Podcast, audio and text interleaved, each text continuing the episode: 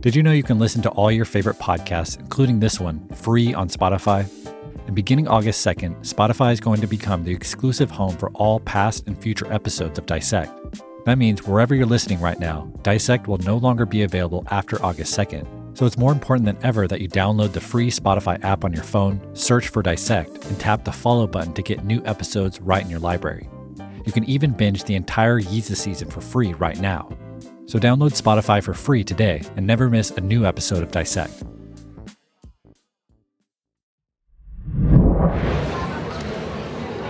Paris, 1913. We're inside the brand new Champs Elysees Theater. The audience is dressed in their finest diamonds and fur, settling in for the premiere of Igor Stravinsky's new ballet, The Rite of Spring. Stravinsky is a young rising star composer coming off two massively successful compositions. And rumor has it, Stravinsky's new piece is different, challenging, avant garde even. But no one's expecting a riot.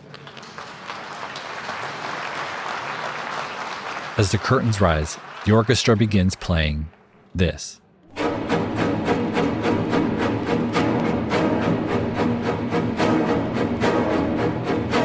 No melody, no harmonic movement. It's just this one chord, this dissonance thumping over and over and over 59 times.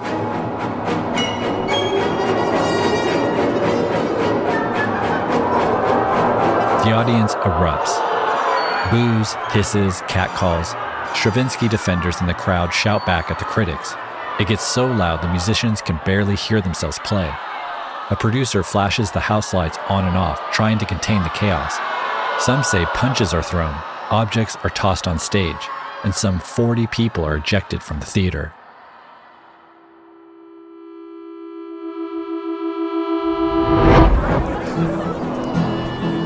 Rhode Island, 1965. We're at the annual Newport Folk Festival, where the world's top folk musicians take the stage to perform intimate, socially conscious songs. The large crowd of folk purists and beatniks are waiting for one of the festival's biggest names, Bob Dylan. Dubbed the spokesman of a generation, Dylan is considered the leading songwriter of the folk revival movement, and his anthem, The Times They Are a Changin', is the current soundtrack to the anti war and civil rights movements. Dylan had performed at the festival the previous two years, both times accompanied by only his acoustic guitar and harmonica. Such was the standard. But here, now, Dylan takes the stage with a full rock band, an electric guitar draped over his black leather jacket.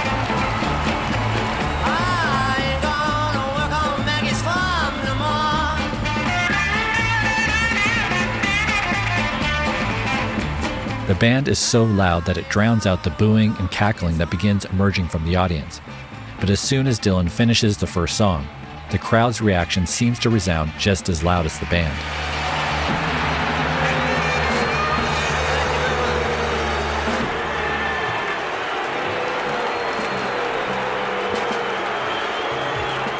The crowd is polarized. Boos and cheers compete for dominance. But Dylan ignores the reaction, instead, going right into a brand new song, Like a Rolling Stone.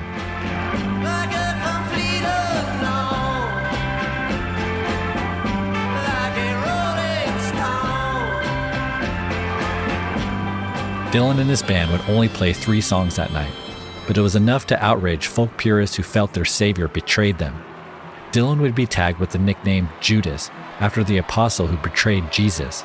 As one attendee put it, quote, You don't whistle in church, and you don't play rock and roll at a folk festival.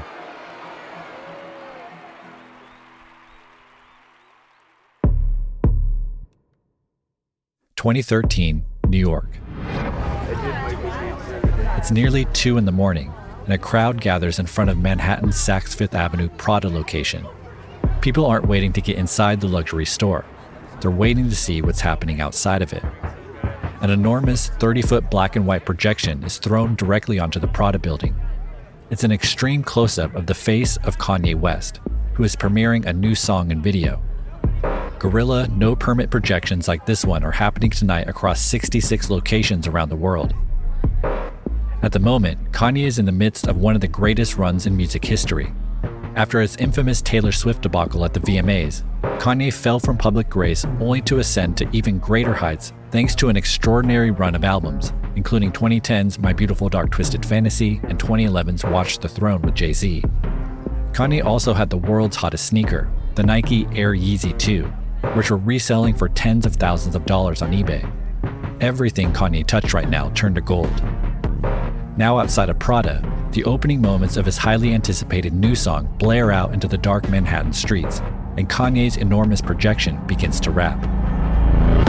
My mama was raised in the era when clean water was only served to the fairer skin. Doing clothes you would have thought I had help, but they wasn't satisfied unless I picked the cotton myself. You see, it's broke, nigga. There's no drums, no catchy hook, really nothing that resembles a traditional hip hop beat. In Kanye's raps, they're hostile, combative, a scathing critique of the very high fashion establishments his face is being projected upon. Everybody playing, spending on Alexander Wang, new slaves.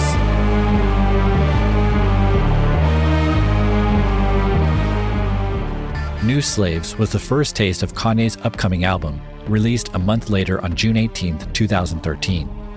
While New Slaves seemed to be a warning shot of things to come, no one expected what they heard when pushing play for the first time. It was Kanye's Rite of Spring, his version of going electric. It was Kanye West's Yeezus. Yeezy season approaching. Fuck whatever y'all been hearing. Fuck what, fuck whatever y'all been wearing. A monster about to come alive again. Soon as I Kanye West's Yeezus as an antagonistic, no fucks middle finger in the form of music. The album turns its back on the self described apology music of My Beautiful Dark Twisted Fantasy, instead, favoring distorted sounds inspired by French electro and lyrics that look to incite a riot of its own. Songs like Black Skinhead are a one man wrecking ball aimed to instigate a social rebellion. Baby, we living in the moment. I've been a menace for the longest, but I ain't finished. I'm devoted, and you know it, and you know it. Meanwhile, songs like I Am a God take Kanye's infamous egotism to 11. Soon as they like you, make them unlike you. Cause kissing people ass is so unlike you. The only rapper compared to Michael. So here's a few hating ass niggas to fight you. Unlike Stravinsky or Dylan, there wasn't a single physical space where reactions to Kanye's new work could be heard. Rather, reactions to Yeezus centralized on the 21st century's version of the public square the internet. This motherfucking album is the worst fucking album I have ever heard in my fucking life. This album, in a word, is incredibly middlebrow. Yeezus is a disaster. This is a Fisher Price My First Experimental Album. I look at this like a little kid that's trying to get my attention by tugging on my shirt. And if I'm ignoring him long enough, he's gonna go light something on fire. This motherfucker is garbage, dude. Like, I'm trying to figure out, like, he fucking sucks. Kanye, for his part, was prepared for the backlash. In interview after interview, he came ready for war, verbally bulldozing any perceived walls the public tried to put around him. You can't marginalize me. You can't tell me what creativity I'm supposed to do on this earth. You can't control me. So, you know, all corporations, radio stations, y'all can't control me. Y'all don't understand that. I'm turned all the way. I believe in me. Just believe in you. Let me do me. You like it? Cool. You don't? Fast forward. Do whatever you're gonna do, but you're not going to bully me. You're not gonna to stop me because my mother made me believe in myself. No matter how many people tell me, stop believing in yourself. Stop saying what you can do. Stop affirming what you're gonna do and then and then completing that in real life. That's the improper way to do it. I refuse to follow those rules that society has set up in the way that they control people with low self-esteem. Yeezus left fans every bit as polarized as Stravinsky and Dylan.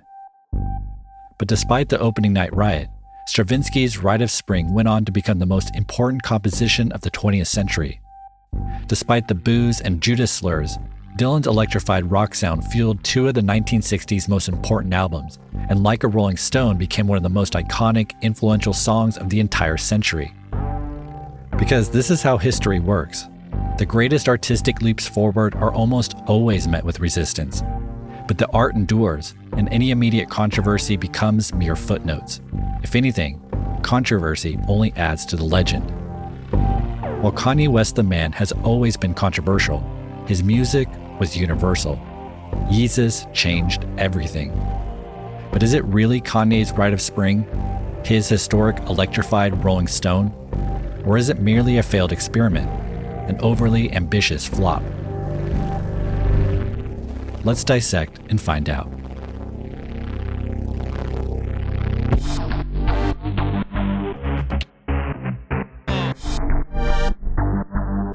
From Spotify, welcome to Season 8 of Dissect, a 12 episode musical and lyrical analysis of Kanye West's Yeezus.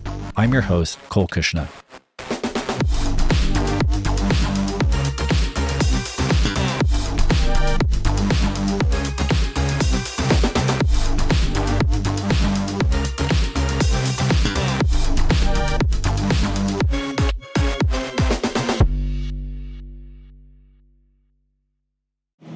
Did the Twister song, I was making that shit like it was a sitcom itself, or like a piece of a movie or something. Like that the Black album was like the Black movie or something. So the song soundtracks are like scores to scenes that's going on in a movie. This is Kanye West in 2002, when he was still just a young producer making beats for other artists. He's in the studio about to play a new beat for rapper Jay Z, and Kanye is telling Jay how he makes music as if they're scenes in a movie. After this speech, Kanye plays the beat for what would eventually become Jay's song, Lucifer. Lucifer, dawn of the morning, I'm gonna chase you out of earth. And this record ain't a record, it's a movie and shit. Uh, like a scene from a movie. Dawn of the morning, I'm gonna chase Kanye, so you did it again. You a genius, nigga. Lucifer, Lucifer, Kanye tells Jay, This record ain't a record, it's a movie and shit, like a scene from a movie. Even as a producer, before Kanye's first solo album as an artist, his approach to music was cinematic. When he began making albums of his own, he took this approach to another level, as his albums unfold like stories, often using the same narrative devices as any book or movie would.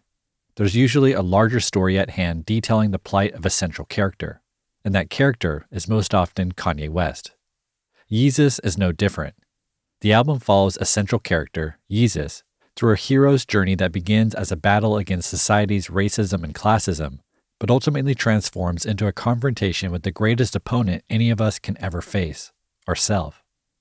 Like all of Kanye's albums, this narrative is based on real events in his life, specifically those that occurred between 2010's My Beautiful Dark Twisted Fantasy and the summer of 2013, when Yeezus was released.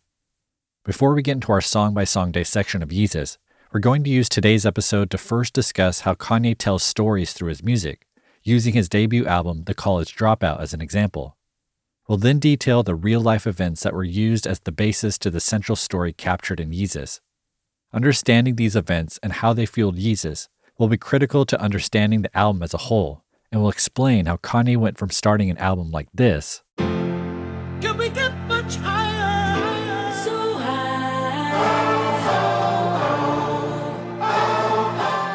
to starting his next album like this. Uh,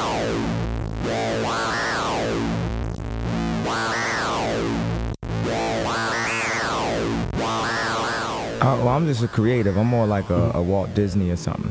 Like rap is just a, a, a chamber of my um, of my thoughts. It's something that I, I really wanted to express as a modern day, you know, poet. Because you know, if I had lived in a past lifetime, maybe I would have been a playwright or something. But in this mm-hmm. lifetime, to be the most turnt, the most relevant, the most relevant is to be a rap rock star. Right. You know what I'm saying? And you can express, you know, at the highest level there. And for me, I like I came from, you know, art school and everything. I would, you know, draw out all these ideas and all these concepts and the the more and more I get to create, the younger and younger and younger I feel. As revealed here, Kanye's conceptual approach to art began even before he was a producer or rapper. Began as a child. More than anything, Kanye West is a creative, and his choice to pursue music specifically seems fueled by its ability to give him the biggest platform to express his ideas, concepts, and stories. As a musician, Kanye uses every facet of the medium, from his lyrics, samples, soundscapes, cover art, and track order, to express these concepts. Though by his own admission, if playwriting gave him the biggest platform today, he'd be a playwright. Kanye nonetheless incorporates traditional storytelling techniques throughout his discography. Many of his projects use a distinct, familiar three act structure, like on The College Dropout or Graduation. Others, like 808s and Heartbreak, rely on a more conceptual pattern with orchestrated movements. Either way, Kanye's albums always contain a central story that introduces a character, gives us insight into his life, then ends with that character in either a higher or lower state of being, Like any good protagonist, he learns, grows, and evolves, for better or for worse. Mind you, it might be an exaggerated version of Kanye West in his life, but that's how many stories operate. The French even have a term for this, roman à clé, which means novel with a key. The key in this case refers to knowing real world details in order to decode elements of the story. It was originally used to share scandalous gossip of Parisian public figures without naming names. But over time, the technique became less superficial and more existential, more cathartic. Sylvia Plath used it in her novel The Bell Jar to explore her time in New York City and the onset of mental illness. Stephen King worked through his struggles with alcoholism via the Jack Torrance character in The Shining. The movie equivalent is called film à clé and includes auteur works like Saving Private Ryan, Magnolia, and Once Upon a Time in Hollywood. We might dub Kanye's albums musique à clé as his music becomes a sonic blueprint, a lyrical narrative that explores the events in his life. As an example of this, let's go back to the beginning Kanye's 2004 debut album, The College Dropout. In very meta fashion, it dramatizes Kanye's ascendancy as an artist. And all my people that's drug dealing just to get by. Stack your money till it gets sky high.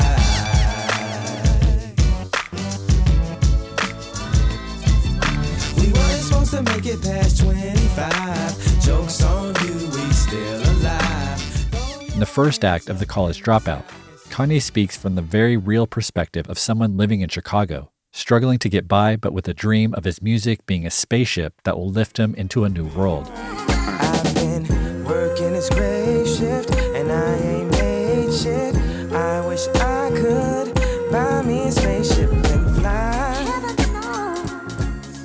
In the album's second act, his hard work has paid off. He's ascended. Over the course of four songs Get 'em High, New Workout Plan, Slow Jams, and Breathe In, Breathe Out Kanye shows his struggles with trying to make pop music. These tracks are a far cry from the conscious efforts in Act 1 that focused on the human condition of people living in the hood of Chicago. Kanye has become more of a salesman than a chronicler. There's a hollow kind of catchiness to these batch of songs.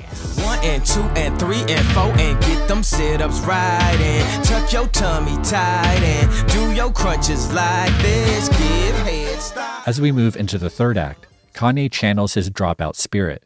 He uses dropping out of college as a metaphor for how he won't be like other commercial artists who follow the industry's rules. He's going to be himself.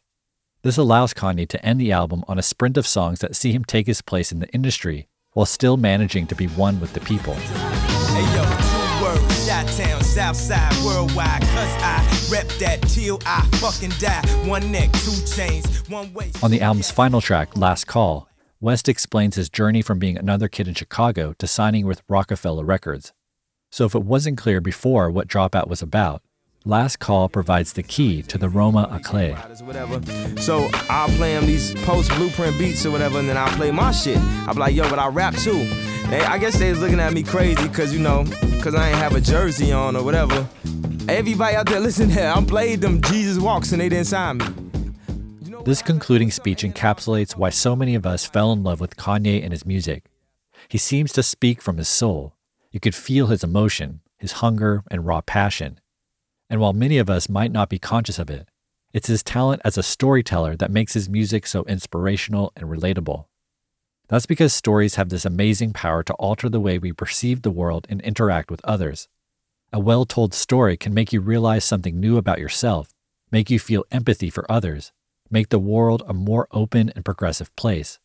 It's a phenomenon that scientists have studied for decades called theory of mind. Here's German developmental psychologist Uta Frith explaining the theory. Theory of mind is a nickname. It's really intended to refer to the ability that we all have, we human beings, to understand other human beings, not in terms of how they behave, what they do, but in terms of what they feel. It's as if we had um, an, an invisible GPS in our brain which navigates us around the social world, what other people do, without us even thinking about it. While theory of mind has been studied by neurologists since the early 1980s, it wasn't until the 2000s that psychologist Raymond Mar made the connection between theory of mind and stories. In several studies, Mar found that narratives allow artists to manifest living, breathing maps that detail other people's intentions.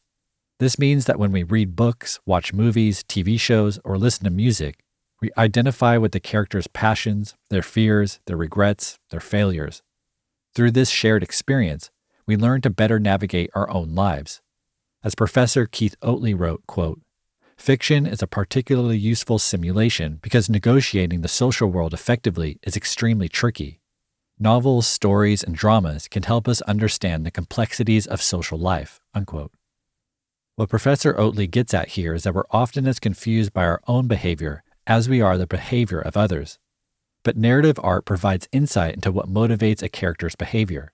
It strengthens our own GPS, which then allows us to estimate what motivated our own behavior or someone else's.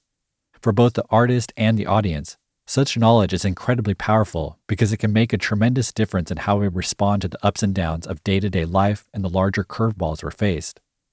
As documented on The College Dropout, Kanye's true goal was to become a rapper, one that he finally accomplished despite seemingly everyone doubting his skill and marketability.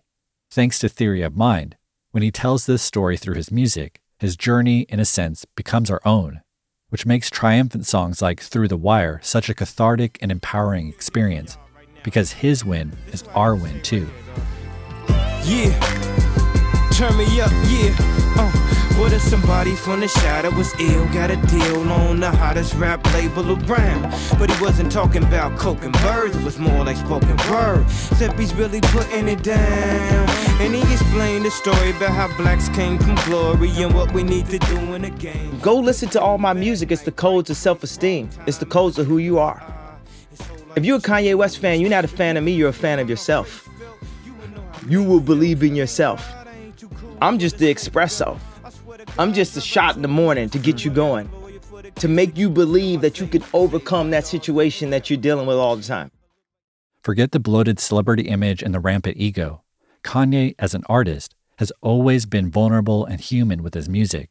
This episode is brought to you by Cars.com. When you add your car to your garage on Cars.com, you'll unlock access to real time insights into how much your car is worth, plus, view its historical and projected value to decide when to sell.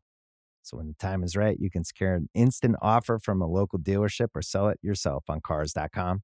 Start tracking your car's value with your garage on Cars.com. This episode is brought to you by Anytime Fitness. We're not all professional athletes, but we all have health goals. That's why Anytime Fitness gives you access to personalized plans and support from a coach. Plus, you can track your training, nutrition, and recovery progress with the Anytime Fitness app, just like the pros. With 24 7 access to more than 5,000 gyms worldwide, get more from your gym membership. Visit AnytimeFitness.com to try it for free today. Terms, conditions, restrictions all apply. See website for details. And again, thanks to Theory of Mind, it's through his music that we're able to intuit what Kanye truly experiences internally every step of his career. In the first few episodes of Dissect Season 2 on My Beautiful Dark Twisted Fantasy, we track Kanye's early life and music up until the release of Twisted Fantasy. If you're interested, I would direct you to those episodes for a more comprehensive look at the interaction between Kanye's life and music.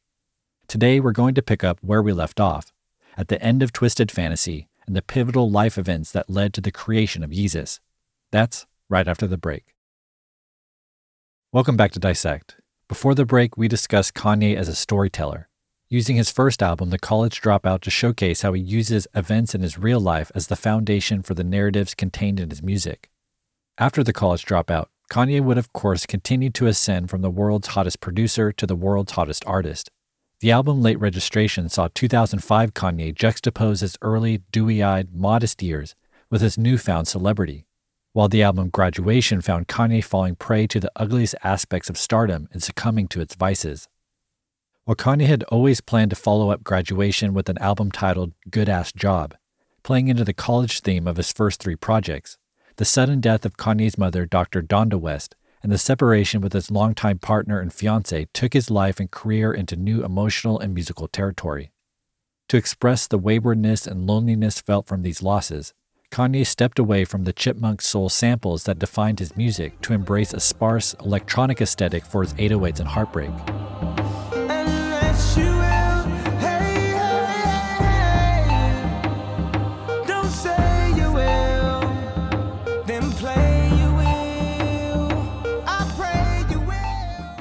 While it's far different from the sound of Yeezus, 808s showcased Kanye's ability and creative need to reinvent himself when his emotional state and story demanded a different sonic environment. Amidst the deterioration of his personal life, Kanye drunkenly took the stage at the 2009 VMAs in what is now considered one of the most infamous and influential events in pop culture history. Yo, Taylor, I, am really happy for you. I'm gonna let you finish. But Beyonce had one of the best videos of all time. Kanye may have thought he'd be vindicated and praised for what, in his mind, was a heroic defense of Beyonce. But instead, he was shunned, abandoned, canceled, as we say now. Despite Kanye's public apologies, fans and haters alike turned their backs on him. Even though his ego had made him a controversial figure for years, this was the first time the repercussions had been so immense. The public and the music industry were more than ready to cast Kanye aside. The sitting president, Barack Obama, called him a jackass. Joe Jackson, the father of one of Kanye's heroes, Michael Jackson, made the public statement, quote, they should blackball him out of show business for that. And many agreed. A large stadium tour Kanye had lined up with Lady Gaga got the axe shortly after. Ironically, the title of this canceled tour was Fame Kills. From the outside, it seems Kanye never much cared if anyone thinks he's a jerk. What he does care about, however, is the ability to reach people with his art. So, in the year leading up to the release of My Beautiful Dark Twisted Fantasy, his response to the fallout from the VMAs, Kanye knew he had to create something that would remind everyone that however they felt about him personally, they still needed his music. I fantasize about this back in Chicago. Mercy, mercy me, that mercy go. That's me the first year that I blow. How you say broken Spanish, me no I blow. The praise for Twisted Fantasy was near universal. It was given perfect scores by many major media outlets and topped numerous Album of the Year lists. By the end of the 2010s, music fans and critics alike recognized Twisted Fantasy as not only one of the best projects of the decade, but also a turning point for hip hop. For instance, a song like Runaway is now widely deemed as one of the greatest songs ever produced.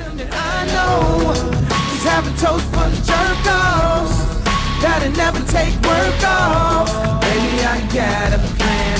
Run away fast as you can. The irony of all of this is that in the face of being canceled, My Beautiful Dark Twisted Fantasy wasn't even an album Kanye wanted to make. Three years after the VMA incident, the New York Times asked Kanye if he regretted running up on stage during Taylor Swift's moment. Kanye said he didn't. In fact, it seems all he regretted doing was saying that he was sorry. Quote, Dark Fantasy was my long, backhanded apology. You know how people give a backhanded compliment? It was a backhanded apology. It was like all these raps, all these sonic acrobats. I was like, let me show you guys what I can do, and please accept me back.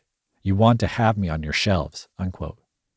Kanye seems to constantly feel pulled by the celebrity society pressures him to be, and the man he wants to be, the artist he wants to be, the leader he wants to be. This is the same conflict at the heart of the college dropout. Kanye wants to report on the pernicious and prolific influence of consumerism and materialism. But people want slow jams. They want bullshit ice rap. They want to be sold a new workout plan that promises them unrealistic, life altering secrets. This conflict, this push pull, is our key to understanding Twisted Fantasy's final song, Lost in the World. After an album of sonic acrobatics, Kanye still doesn't know what to do or where to go. This is where he's at in life, lost and all alone. I'm lost in the world. But now my whole life, I'm in the city. But then, two minutes into the song, there's suddenly an important glimmer of something, something more than stardom, something that's potentially life saving. In Kanye's lone verse, we hear a poem that he wrote for a woman he long had feelings for. You're my heaven, you're my hell, you're my now, you're my forever, you're my freedom, you're my jail, you're my lies, you're my truth, you're my war, you're my truth, you're my questions, you're my proof. After all the pain and misery Kanye faced on the album, Lost in the World brings with it a glimmer of hope. Maybe there's a way out of the disenchanting fantasy Kanye has found himself in a way out of the fake ass party, the plastic life. Only years later would it come out that the lyrics for Lost in the World were originally written in 2009 as a poem for his future wife, Kim Kardashian. But at the time Kanye wrote the poem, Kim was in a serious relationship with NFL player Reggie Bush.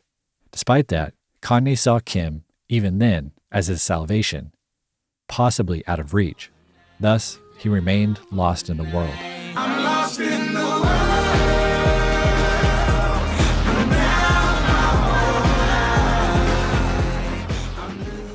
2011, following the release of Twisted Fantasy, Kanye would go back to his roots, making music with Jay Z.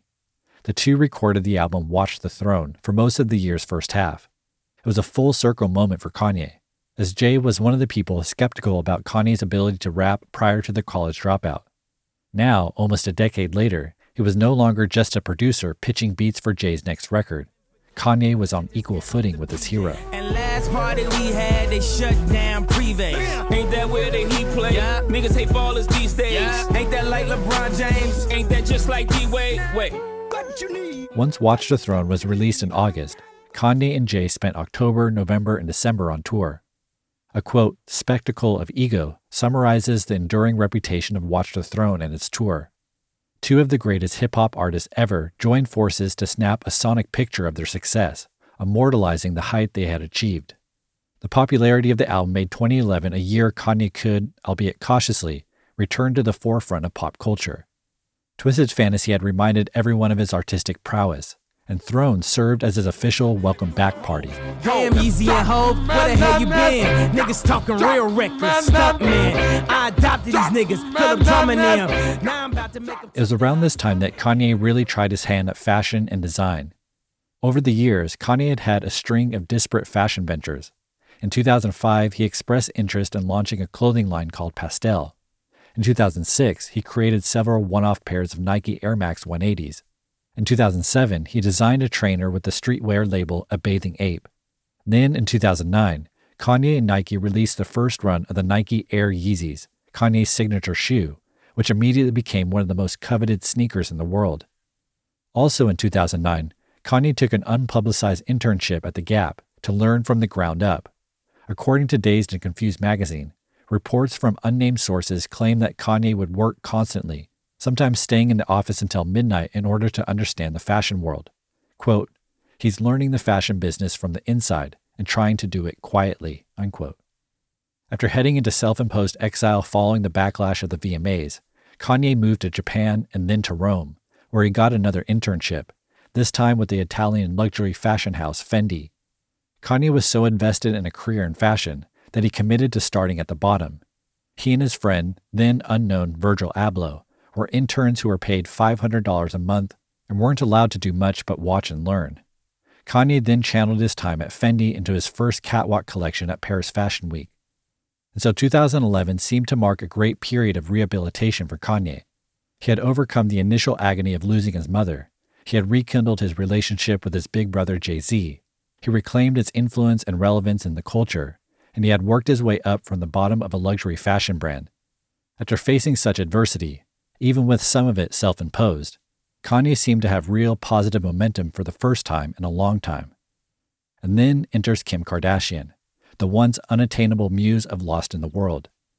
Since inspiring that poem in 2009, Kim had broken off with Reggie Bush and had started dating NBA player Kris Humphries.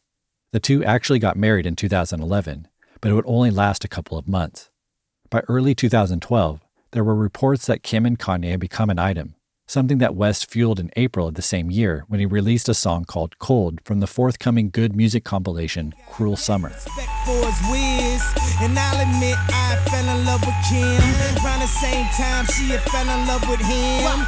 Well, that's cool, baby girl, do your thing. Lucky I ain't had Jay dropping from the team. Just two weeks after this song was released, Kim and Kanye stepped out together in New York City for their first public date. Just eight months after that, Kanye announced at a concert that he and Kim were expecting their first child together. Their first daughter, North, would be born just three days before Yeezus. And less than a year after that, Kanye and Kim would marry. Yeah, there's certain type of people, you know, of course, being in the limelight, you have to have, you know, a match or like someone that's equally yoked. And it's, uh, you know, it's difficult because there's people that you would date that would try to, you know, date you to maybe be more famous, or there's people who will want you to be less famous than you were, and you know, just not accept who you are, you know, in life. Mhm. And when I would be on the phone with her, you know, even at my, you know, lowest moment, she'd give me energy and remind me of who I was, and I needed that support, uh, you know, at all times you know, since my mom passed, it was, it was, you know, very, you know, difficult and hard to find love. It's hard to find for anyone to find love, and especially if you're in a position of being like, you know, uh, you know, famous or as they call me now, polarizing.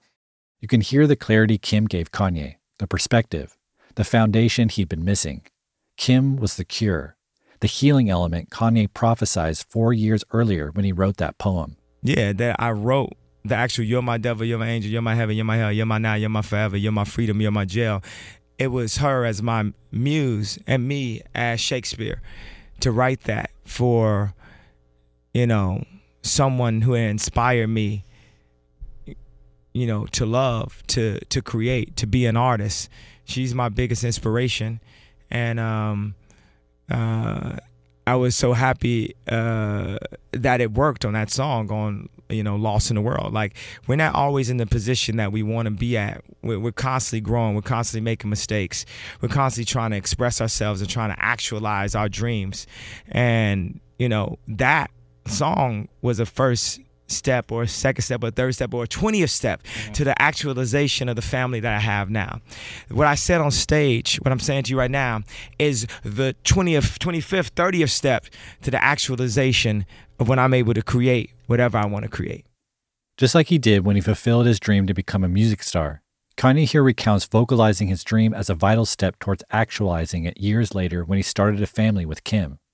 And then, there at the end, he pivots to explain how he plans to use the same technique to fulfill another as yet unrealized dream, creating high level product. That's because from a distance, it might have seemed like all was going right for Kanye West. In just a few years, he had not only recovered from nearly being canceled, but he actually ascended to greater heights than before and even started a family with his dream girl. But behind the scenes, in corporate boardrooms and fashion houses around the world, Kanye was being shunned. His first catwalk collection at Paris Fashion Week was horribly reviewed. Despite having the hottest sneaker in the world, the Nike Air Yeezy 2, Nike wouldn't give him a proper long term contract. Kanye was literally being denied access to high fashion shows that he believed were necessary to joining the industry. Much like how people told him that he'd never become a rapper, fashion designers and corporations never seemed to take his clothing and shoe aspirations seriously. And that created a mountain of frustration for an artist who spent his entire career defying the odds.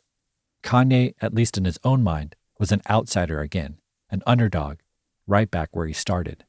You don't realize I am so frustrated. I've got so much I want to give. I've got ideas on color palettes. I've got ideas on silhouettes. And I've got a million people telling me why I can't do it. You know, that I'm not a real designer. I'm not this. I'm not a real rapper either. I'm not a real musician either. Like, I don't know how to play the piano. like, I'm an artist. I went to art college. Mm. I went to art college and was looked at like I'm soft because I like wore like Italian clothes. You know what I'm saying? When I'm rapping in front of Cam'ron and my pants is tight, trying to spit a verse for Cam. you know, so that's the same when I'm sitting there at a fashion show. I'm there because I appreciate Phoebe Philo. I appreciate Raf Simons. I appreciate Riccardo Tisci, and I look at them as my peers, as creative people who dedicate their entire life mm. to making something better for the world. This now classic BBC interview with Zane Lowe in September of 2013 was the first time Kanye made his issues breaking into the fashion industry public. And it was the first time we really understood just how much effort Kanye was putting into his creative endeavors outside of music. This wasn't some half hearted pipe dream. In very Kanye West fashion, he was giving it his all. I've dedicated the past 10 years of my life to this. I've spent 80% of my time working on this and 20% of my time working on music. Why do you this, why do you think the song Niggas in Paris is called Niggas in Paris? Cuz niggas was in Paris. because I had an office in a small courtyard across the street from Colette where I couldn't even find a good pattern cutter. That's why we were in Paris. Mm. I put in the 10,000 hours. Mm. People didn't love the Yeezys the way they did for no reason. Picture this: for me to do the Yeezys and not have a joint venture backing deal with Nike mm. the next day would have been like if I made Jesus Walks and was never allowed to make an album. If Drake was made his first mixtape and was never allowed to be signed. And then people say, "Why are you mad?" This BBC interview spread rapidly across the internet's array of blogs and online media sites. Kanye's more rational explanations of his frustration gained some traction, it was his more aggressive, viral ready soundbites that really captured the public's ear. We got this new thing called classism. It's racism's cousin. This is what we do to hold people back. This is what we do. And we got this other thing that's also been working for a long time where you don't have to be racist anymore. It's called self hate. It works on itself. It's like real estate of racism. Where just like that, when someone comes up and says something like, I am a God, everybody says, Who does he think he is? I just told you who I thought I was a God. I just told you. That's who I think I am. Would it have been better if I had a song that said, I am a nigga? Or if I had a song that said, I'm a gangster? Or if I had a song that said, I am a pimp? All those colors and patinas fit better on a person like me, right? But to say you are a God, especially when you got shipped over to the country that you're in and your last name is a slave owner's. How could you say that? How could you have that mentality?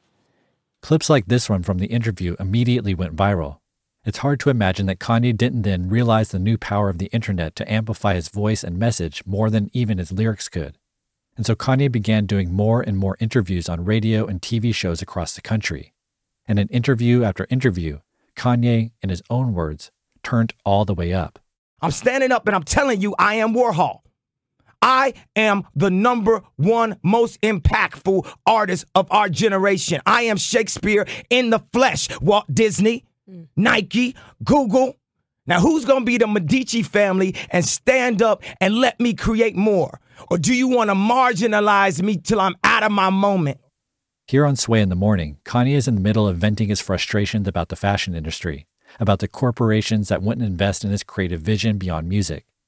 Sway then asks Kanye why he doesn't just sidestep the investors and do it himself.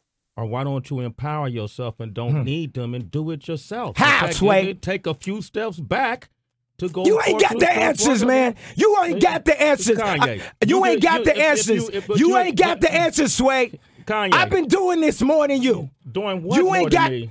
Come on, chill out. You bro. ain't got the Kanye, answers. You ain't got the Bro, answers. rela- I'm asking you. You ain't been doing the education. Bro, You ain't been doing the Kanye, education. Calm You don't have the answers though. Calm down. Because you're trying to give me advice about No, something. no, no, you ain't no. you ain't got the answer. You ain't spent $13 million of your own money trying to empower right. yourself. Yes, but I spent hundreds of thousands. This piece of internet infamy was just one of many, many, many memorable moments from the media circus at this time. And while outbursts like this one received most of the attention, for those willing to hear Kanye out, it was pretty obvious that these hurdles were really affecting him. It was almost as if, after years of trying things behind closed doors, leveraging his celebrity and voice publicly was his last resort.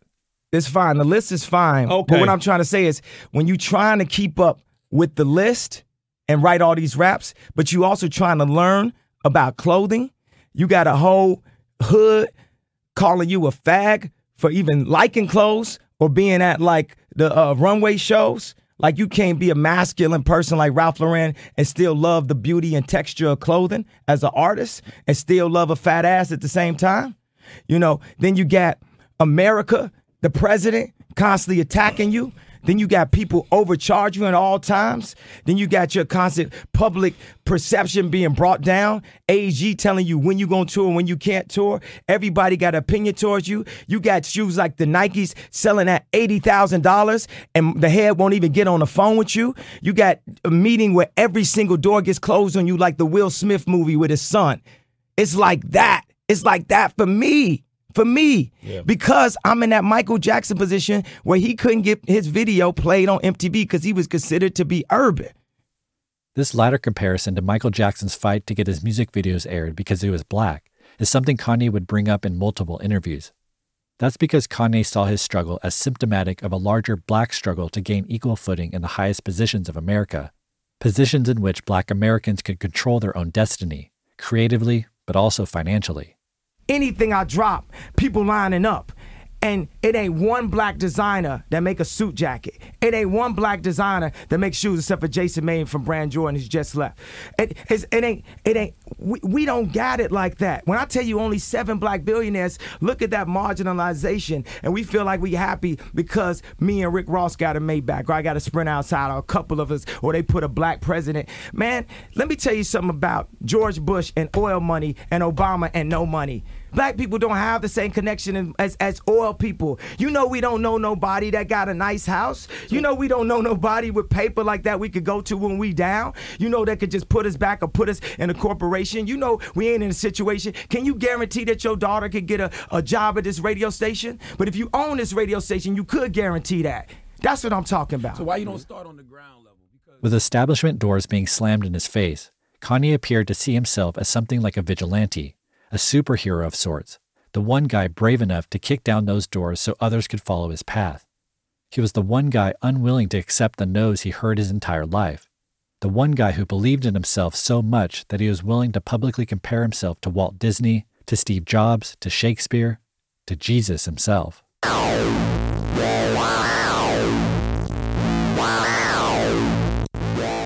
And thus, Jesus was born, a roman à clef of Kanye's backbreaking, purifying journey of redeeming a heart full of darkness. An album we'll begin to examine note by note, line by line, next time, Dissect.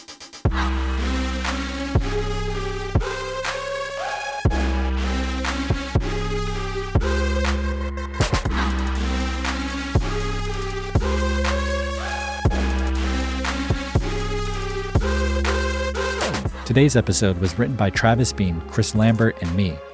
Please tell a friend about the new season or share on social media. It really helps. The season intro was scored and sound designed by So Wylie. Theme music by Bureaucratic. Audio editing by Eric Bass and me. Be sure to follow us on social media at Dissect Podcast and check out our limited Season 8 merchandise on our website, dissectpodcast.com. If you want even more episodes on Kanye, listen to Season 2 of Dissect a 16 episode analysis of my beautiful dark twisted fantasy. All right, I think that's everything. Talk to you next time. This episode is brought to you by 20th Century Studios' Kingdom of the Planet of the Apes. As a ruthless king builds his empire at the expense of the remaining human race, a young ape will fight for the future of apes and humans alike. Kingdom of the Planet of the Apes. Enter the kingdom in IMAX on May 10th and in theaters everywhere. Get tickets now.